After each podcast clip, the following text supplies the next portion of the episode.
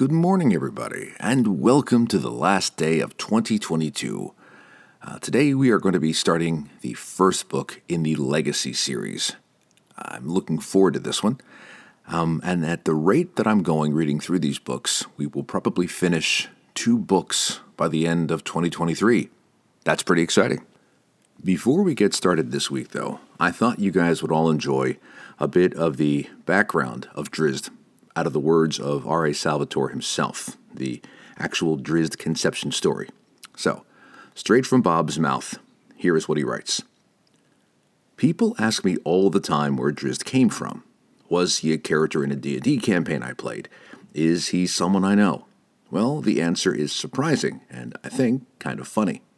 I look back on it now and wonder how it ever got to this point, why my car has D R K E L F for a license plate, and why people keep asking me, who is Doctor Kelf? When Mary Kirchhoff told me I'd be writing the second Forgotten Realms novel, she reminded me that now that we had set the book thousands of miles from Doug's stomping ground, I needed a new sidekick for Wolfgar. I assured her that I'd, I'd get right on it and come up with something the following week. No, Bob, she responded, words I seem to hear far too often from editors. You don't understand. I'm going into a meeting right now to sell this proposal. I need a sidekick. Now? I, in my never-before-in-the-world of publishing naivete, stupidity, responded. Right now, she responded, rather smugly. And then it happened. I don't know how, I don't know why, I merely said, a drow. There came a pause, followed by, in a slightly hesitant tone, a dark elf? Yeah, I said, growing more confident as the character began to take more definite shape in my mind. A drow ranger. The pause was longer this time. Then, in barely a whisper, the tremors of having to go and tell this one to the muckety-mucks evident in her tone. What's his name? Uh, Drizzt Do'Arden of Daraman Nasher's Bernin, ninth house of Menzoberranzan. Can you spell that? Not a chance. A drow ranger. Yep. Drizzt? She asked. Drizzt, I corrected, for the first of seven point three million times. Okay. The beleaguered editor agreed, probably thinking she would just change my mind later on.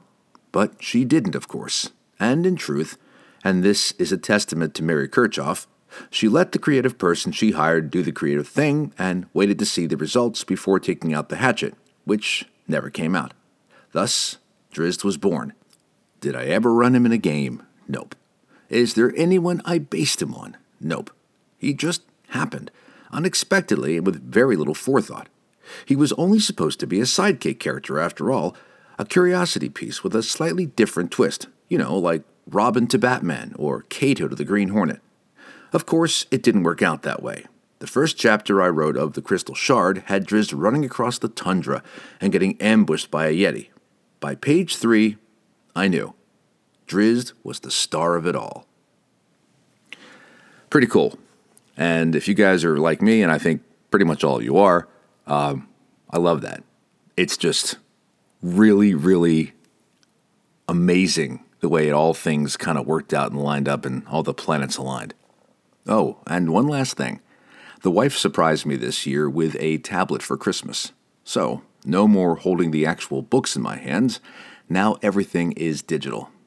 I know some of you are really big fans of hearing the pages turn on the books, but technology has taken over, and now I won't be accidentally bumping the book into the microphone, which I had to keep going back and editing all that stuff out. So it's an improvement.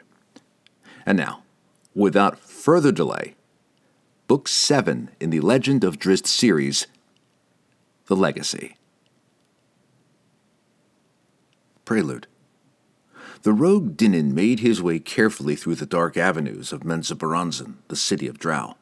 A renegade with no family to call his own for nearly twenty years, the seasoned fighter knew well the perils of the city and knew how to avoid them. He passed an abandoned compound along the two-mile-long cavern's western wall and could not help but pause and stare. Twin stalagmite mounds supported a blasted fence around the whole of the place, and two sets of broken doors, one on the ground and one beyond a balcony twenty feet up the wall, hung open awkwardly on twisted and scorched hinges. How many times had Dinan levitated up to that balcony, entering the private quarters of the nobles of his house, House Stuarden? House Stuarden. It was forbidden even to speak the name in the Drow city. Once, Dinan's family had been the eighth ranked among the sixty or so Drow families in Menzoberranzan. His mother had sat on the ruling council, and he, Dinan, had been a master at melee match there, the school of fighters, at the famed Drow Academy. Standing before the compound, it seemed to Dinan as if the place were a thousand years removed from that time of glory. His family was no more. His house lay in ruins, and Dinan had been forced to take up with Bregan the Arth, an infamous mercenary band, simply to survive. Once. The rogue drow mouthed quietly. He shook his slender fingers and pulled his concealing Piwafui cloak around him, remembering how vulnerable a houseless drow could be. A quick glance toward the center of the cavern, toward the pillar that was Narbondel, showed him that the hour was late. At the break of each day, the Archmage of Menzoberranzan went out to Narbondel and infused the pillar with a magical, lingering heat that would work its way up, then back down. To the sensitive drow eyes, which could look into the infrared spectrum, the level of heat in the pillar acted as a gigantic, glowing clock. Now Narbondel was almost cool. Another day neared its end. Dinan had to go more than halfway across the city, to a secret cave within the Claw Rift, a great chasm running out from Menzoberranzan's northwest wall. There, Jarlaxle, the leader of Bregan the Arth, waited in one of his many hideouts. The drow fighter cut across the center of the city, passed right by Narbondel, and beside more than a hundred hollowed stalagmites comprising a dozen separate family compounds, their fabulous sculptures and gargoyles glowing in multicolored fairy fire. Drow soldiers, walking posts along house walls or along the bridges connecting multitudes of leering stalactites, paused and regarded the lone stranger carefully, hand crossbows or poison javelins held ready until Dinan was far beyond them. That was the way in Menzoberranzan, always alert, always distrustful. Dinan gave one careful look around when he reached the edge of the Claw Rift, then slipped over the side and used his innate powers of levitation to slowly descend into the chasm. More than a hundred feet down, he again looked into the bolts of readied hand crossbows, but these were withdrawn as soon as the mercenary guardsmen recognized Dinan as one of their own. "Jarlaxle has been waiting for you," one of the guards signaled in the intricate silent handcode of the Dark Elves. Dinan didn't bother to respond. He owed commoner soldiers no explanations. He pushed past the guardsmen rudely, making his way down a short tunnel, then soon branched into a virtual maze of corridors and rooms. Several turns later, the Dark Elf stopped before a shimmering door, thin and almost translucent. He put his hand against its surface, letting his body heat make an impression that heat-sensing eyes on the other side would understand as a knock. "At last," he heard a moment later in Jarlaxle's voice. "Do come in, Dinan, my Calabil. You have kept me waiting for far too long." Dinan paused a moment to get a bearing on the unpredictable mercenary's inflections and words. Jarlaxle had called him Calabil, my trusted friend, his nickname for Dinan since the raid that had destroyed House Stuarden, a raid in which Jarlaxle had played a prominent role, and there was no obvious sarcasm in the mercenary's tone. There seemed to be nothing wrong at all. But why, then, had Jarlaxle recalled him from his critical scouting mission of House Vendree, the seventeenth house of Menzoberranzan? Dinan wondered. It had taken Dinan nearly a year to gain the trust of the imperiled Vendree House Guard, a position, no doubt, that would be severely jeopardized by his unexplained absence from the house compound. There was only one way to find out, the rogue soldier decided. He held his breath and forced his way into the opaque barrier. It seemed as if he were passing through a wall of thick water, though he did not get wet, and after several long steps across the flowing extraplanar border of two planes of existence, he forced his way through the seemingly inch-thick magical door and entered Jarlaxle's small room. The room was alight in a comfortable red glow, allowing Dinan to shift his eyes from the infrared to the normal spectrum of light. He blinked as the transformation completed, then blinked again, as always, when he looked at Jarlaxle. The mercenary leader sat behind a stone desk in an exotic cushioned chair, supported by a single stem with a swivel so that it could rock back at a considerable angle. Comfortably perched, as always, Jarlaxle had a chair leaning way back, his slender hands clasped behind his clean-shaven head, so unusual for a drow. Just for amusement, it seemed, Jarlaxle lifted one foot onto the table, his high black boot hitting the stone with a resounding thump, then lifted the other, striking the stone just as hard, but this boot making not a whisper. The mercenary wore his ruby-red eye patch over his right eye this day, Dinan noted.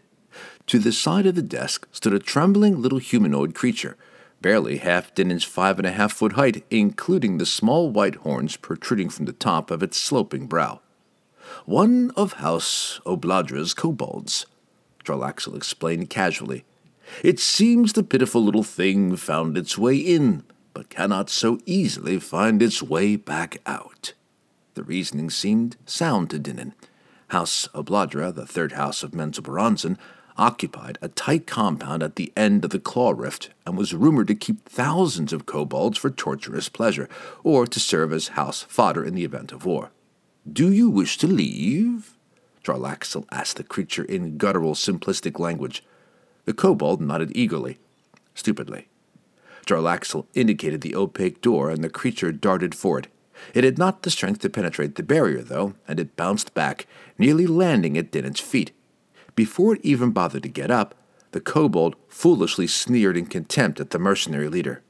Jarlaxle's hand flicked several times, too quickly for Dinan to count. The drow fighter reflexively tensed, but knew better than to move, knew that Jarlaxle's aim was always perfect. When he looked down at the kobold, he saw five daggers sticking from its lifeless body, a perfect star formation on the scaly creature's little chest. Jarlaxle only shrugged at Dinan's confused stare. "I could not allow the beast to return to Obladra," he reasoned, "not after it learned of our compound so near theirs." Dinan shared Jarlaxle's laugh. He started to retrieve the daggers, but Jarlaxle reminded him that there was no need. "They will return of their own accord," the mercenary explained, pulling at the edge of his bloused sleeve to reveal the magical sheath enveloping his wrist. "Do sit," he bade his friend, indicating an unremarkable stool at the side of the desk. "We have much to discuss." "Why do you recall me?" Dinan asked bluntly as he took his place beside the desk. "I had infiltrated Vandree fully." "Ah, my Calabil," Jarlaxle replied, "always to the point. That is a quality I do so admire in you." "Ulenhire," Dinan retorted, the drow word for liar.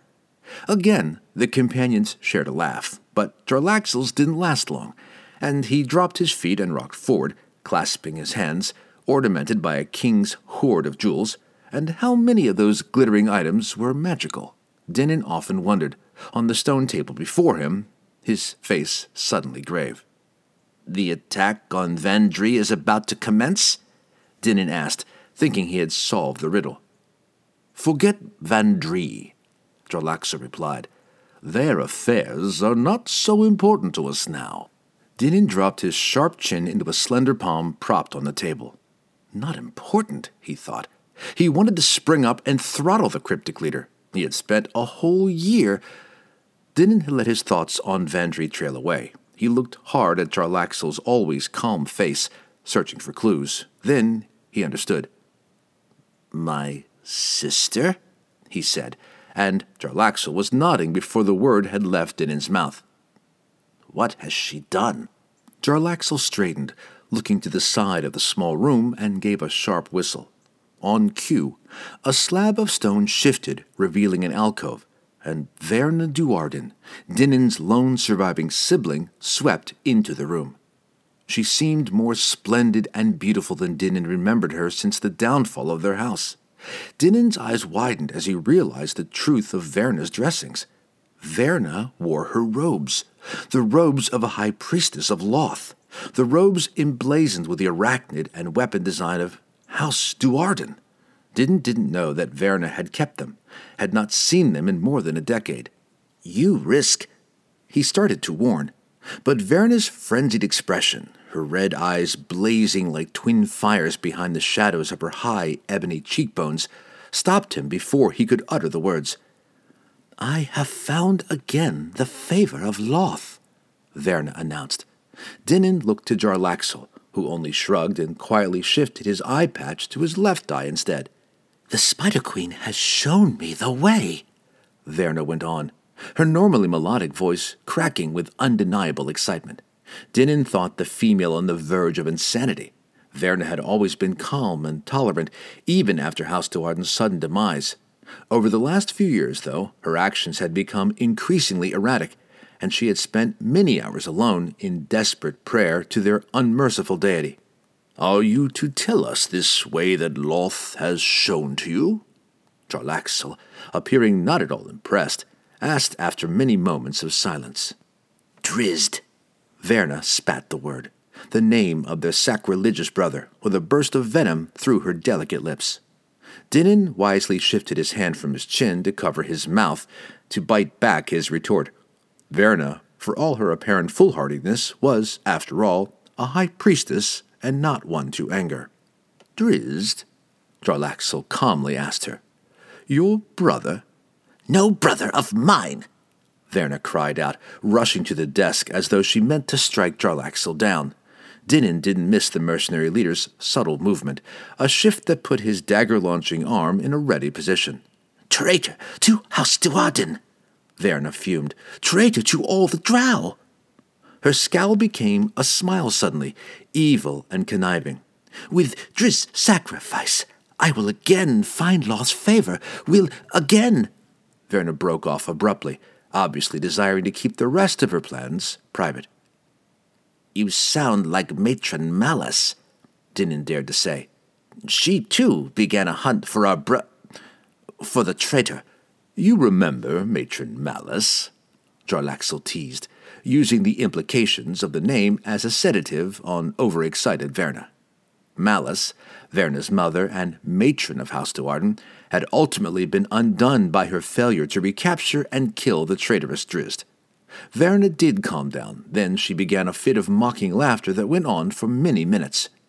"You see why I summoned you," Jarlaxle remarked to Dinan, taking no heed of the priestess. "You wish me to kill her before she can become a problem?" Dinan replied equally casually. Verna's laughter halted. Her wild-eyed gaze fell over her impertinent brother. "Wisha!"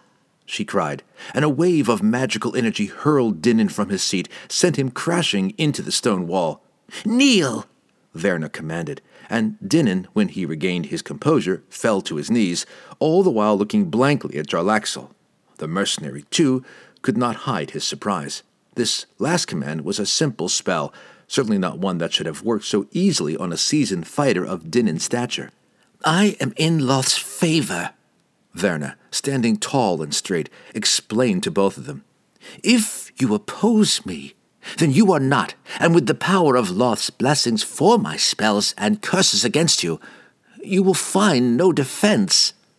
"The last we heard of Drizzt placed him on the surface," Jarlaxle said to Verna to deflect her rising anger. "By all reports, he remains there still." Verna nodded, grinning weirdly all the while, her pearly white teeth contrasting dramatically with her shining ebony skin. "He does," she agreed. "But Loth has shown me the way to him, the way to glory." Again, Jarlaxle and Dinan exchanged confused glances. By all their estimates, Verna's claims, and Verna herself, sounded insane. But Dinan, against his will and against all measure of sanity, was still kneeling. Part one. The Inspiring Fear. Nearly three decades have passed since I left my homeland, a small measure of time by the reckoning of a drow elf, but a period that seems a lifetime to me. All that I desired, or believed that I desired when I walked out of Mensa Baranton's dark cabin, was a true home, a place of friendship and peace, where I might hang my scimitars above the mantle of a warm hearth and share stories with trusted companions. I found all that now, beside Brunner in the hallowed halls of his youth. We prosper. We have peace. I wear my weapons only on my five-day journeys between Mithril Hall and Silvery Moon. Was I wrong? I do not doubt, nor do I ever lament, my decision to leave the vile world of Mensa Boranson, but I am beginning to believe now, in the endless quiet and peace, that my desires at that critical time were founded in the inevitable longing of inexperience. I had never known the calm existence I so badly wanted. I cannot deny that my life is better, a thousand times better, than anything I've ever known in the Underdark, and yet I cannot remember the last time I felt the anxiety, the inspiring fear of impending battle, the tingling that can only come when an enemy is near or a challenge must be met. Oh, I do remember the specific instance, just a year ago, when Wolfgar, Gwenhwyvar, and I worked the lower tunnels in the cleansing of Mithril Hall, but that feeling, that tingle of fear, has long since faded from memory. Are we then creatures of action? Do we say that we desire those accepted clichés of comfort when, in fact, it is the challenge of that adventure that truly gives us life? I must admit, to myself at least, that I do not know. There is one point that I cannot dispute, though, one truth that will inevitably help me resolve these questions and which places me in the fortunate position. For now, beside Brunner and his kin, beside Wolfgar and Canterbury and Gwenhwyvar, dear Gwenhwyvar, my destiny is my own to choose. I am safer now than ever before in my sixty years of life. The prospects have never looked better for the future, for continued peace and continued security. And yet, I feel mortal. For the first time, I look to what is past rather than what is still to come. There is no other way to explain it. I feel that I am dying, that those stories I so desire to share with friends will soon grow stale, with nothing to replace them. But I remind myself again, the choice is mine to make. Drizzt Do'Urden. Chapter one. Spring Dawning. Drizzt Do'Urden walked slowly along a trail in the jutting southernmost spur of the spine of the World Mountains, the sky brightening around him. Far away to the south, across the plain to the Evermoors, he noticed the glow of the last lights of some distant city. Nesme, probably, going down, replaced by the growing dawn. When Drizzt turned another bend in the mountain trail, he saw the small town of Settlestone far below. The barbarians, Wolfgar's kin, from faraway Icewind Dale, were just beginning their morning routines, trying to put their ruins back in order. Drizzt watched the figures, tiny from this distance, bustle about, and he remembered a time not so long ago when Wolfgar and his proud people roamed the frozen tundra of a land far to the north and west, on the other side of the great mountain range, a thousand miles away.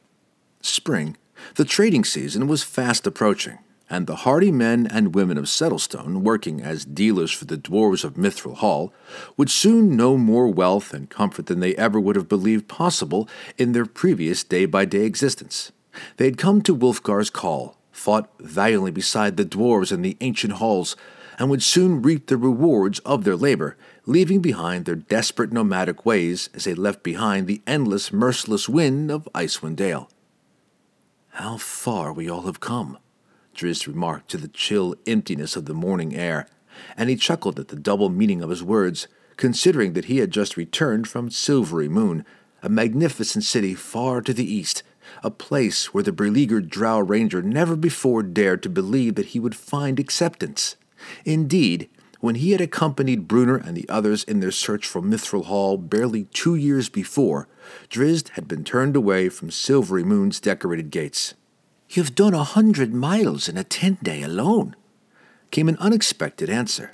Drizzt instinctively dropped his slender black hands to the hilts of his scimitars, but his mind caught up to his reflexes, and he relaxed immediately, recognizing the melodic voice with more than a little of a dwarvish accent. A moment later, Canterbury, the adopted human daughter of Brunner Battlehammer, came skipping around a rocky outcropping, her thick auburn mane dancing in the mountain wind, and her deep blue eyes glittering like wet jewels in the fresh morning light.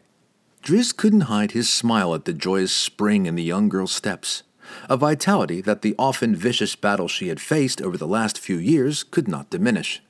Nor could Driz deny the wave of warmth that rushed over him whenever he saw Canterbury, the young woman who knew him better than any. Canterbury had understood Driz and accepted him for his heart, and not the color of his skin, since their first meeting in a rocky, windswept vale more than a decade before, when she was but half her present age. The dark elf waited a moment longer, expecting to see Wulfgar, soon to be Canterbury's husband, follow her around the bluff. "You have come out a fair distance without an escort," Driz remarked when the barbarian did not appear. Canterbury crossed her arms over her chest and leaned on one foot, tapping impatiently with the other.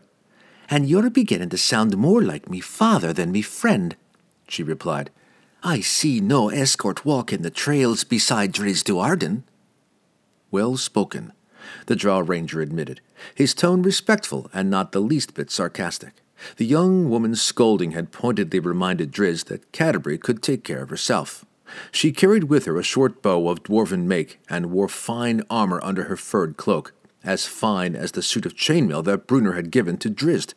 Tolmaril, the Heatseeker, the magical bow of Anariel, rested easily over Canterbury's shoulder.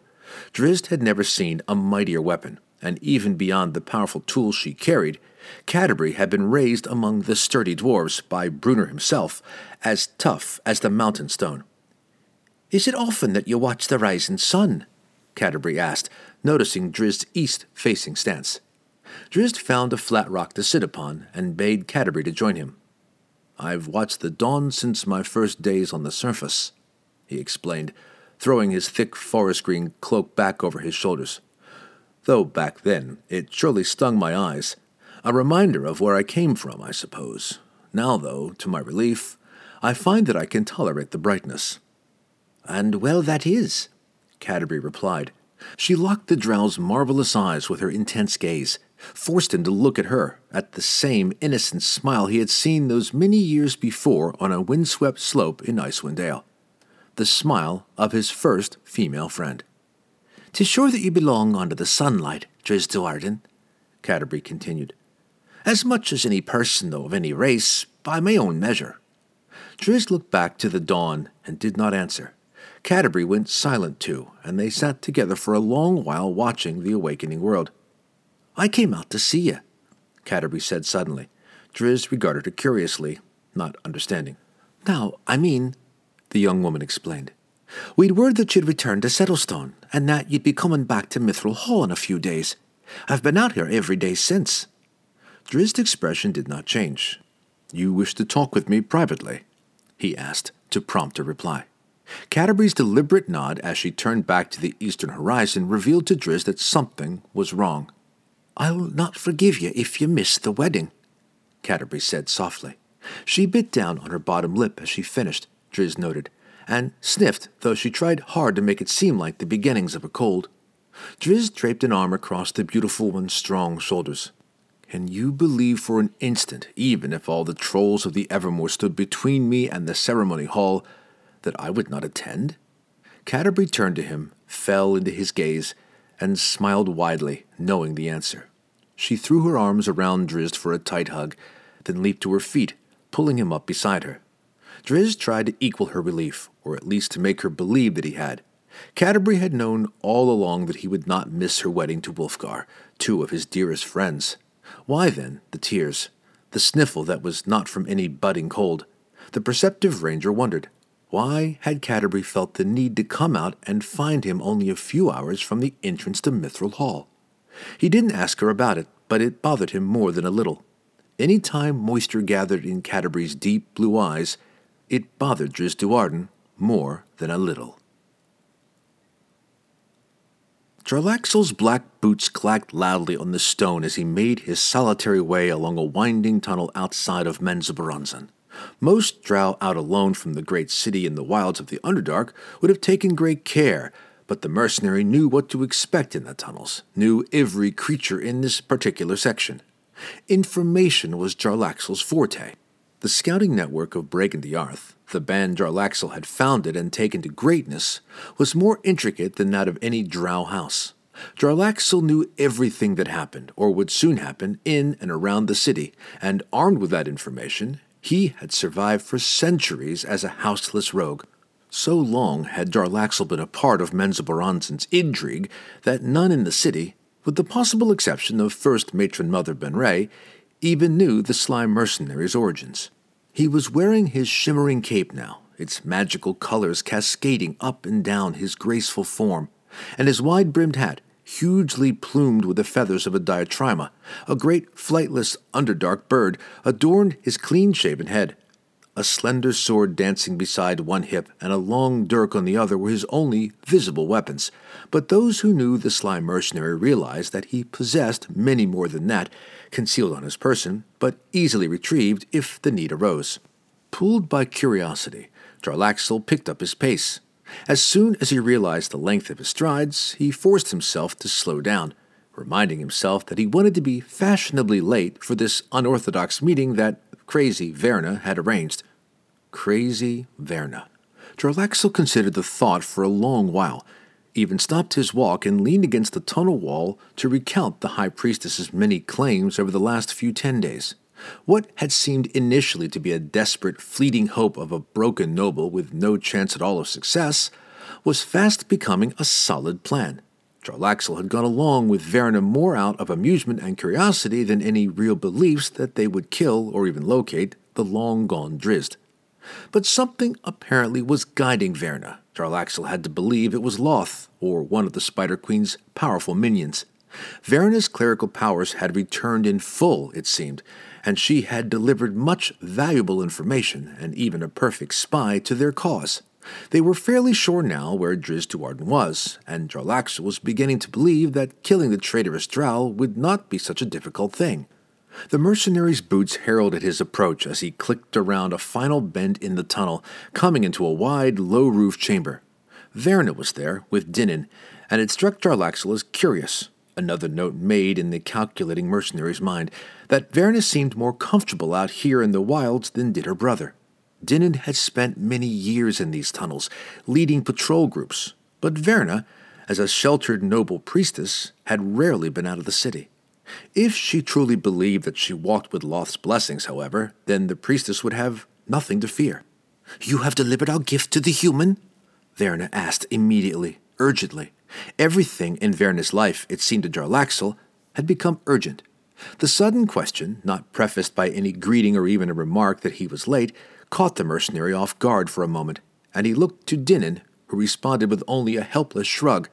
While hungry fires burned in Verna's eyes, defeated resignation lay in Dinan's.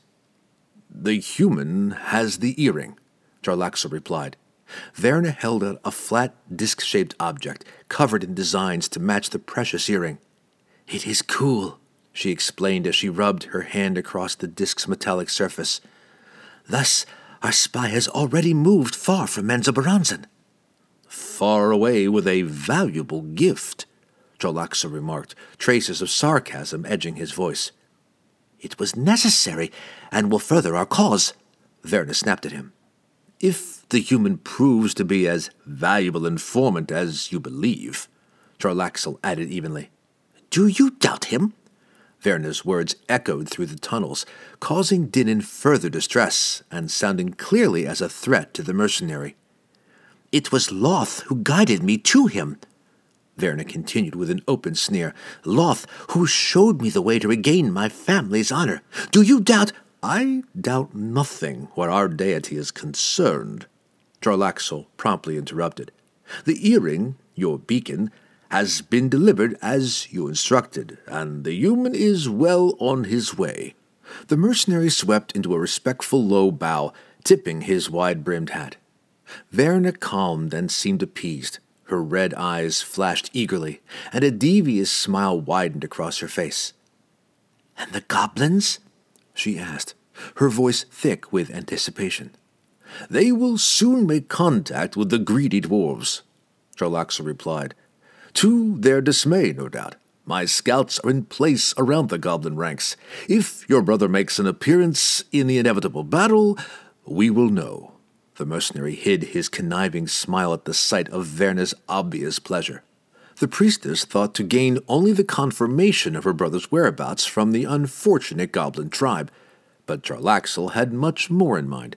Goblins and dwarves shared a mutual hatred as intense as that between the drow and their surface elf cousins, and any meeting between the groups would ensure a fight. What better opportunity for Jarlaxle to take an accurate measure of the dwarven defenses and the dwarven weaknesses? For while Verna's desire was focused, all that she wanted was the death of her traitorous brother. Jarlaxle was looking for a wider picture of how this costly exploration up near the surface, perhaps even onto the surface, might become more profitable. Verna rubbed her hands together and turned sharply to face her brother. Jarlaxle nearly laughed aloud at Dinan's feeble attempt to imitate his sister's beaming expression. Verna was too obsessed to notice her less than enthusiastic brother's obvious slip. "The Goblin Father understand their options?" she asked the mercenary, but she answered her own question before Jarlaxle could reply. "Of course, they have no options." Jarlaxle felt the sudden need to burst her eager bubble. "What if the goblins killed Drizzt?" he asked, sounding innocent. Verna's face screwed up weirdly, and she stammered unsuccessfully at her first attempts at a reply. "No," she decided at length. "We know that more than a thousand dwarves inhabit the complex, perhaps two or three times the number. The goblin tribe will be crushed." "But the dwarves and their allies will suffer some casualties," Jarlaxle reasoned. "Not Drizzt," Dinan unexpectedly answered, and there was no compromise in his grim tone, and no argument forthcoming from either of his companions. "No goblin will kill Drizzt. No goblin weapon could get near his body." Verna's approving smile showed that she did not understand the sincere terror behind Dinan's claims. Dinan alone among the group had faced off in battle against Drizzt. "The tunnels back to the city are clear?" Verna asked Jarlaxle, and on his nod, she swiftly departed, having no more time for banter. "You wish this to end," the mercenary remarked to Dinan when they were alone. "You have not met my brother," Dinan replied evenly, and his hand instinctively twitched near the hilt of his magnificent drow-made sword, as though the mere mention of Drizzt put him on the defensive. "Not in combat, at least." "Fear, Calabil?" The question went straight to Dinan's sense of honor, sounded more like a taunt. Still, the fighter made no attempt to deny it. "You should fear your sister as well," Jarlaxle reasoned, and he meant every word. Dinan donned a disgusted expression. "The Spider Queen, or one of Loth's minions, has been talking with that one," Jarlaxle added, as much to himself as to his shaken companion. At first glance, Verna's possession seemed a desperate, dangerous thing, but Jarlaxle had been around the chaos of Menzoberranzan long enough to realize that many other powerful figures, Matron Ben Ray included, held similar, seemingly outrageous fantasies. Nearly every important figure in Menzoberranzan, including members of the ruling council, had come to power through acts that seemed desperate, had squirmed their way through the barbed nets of chaos to find their glory. Might Verna be the next to cross that dangerous terrain?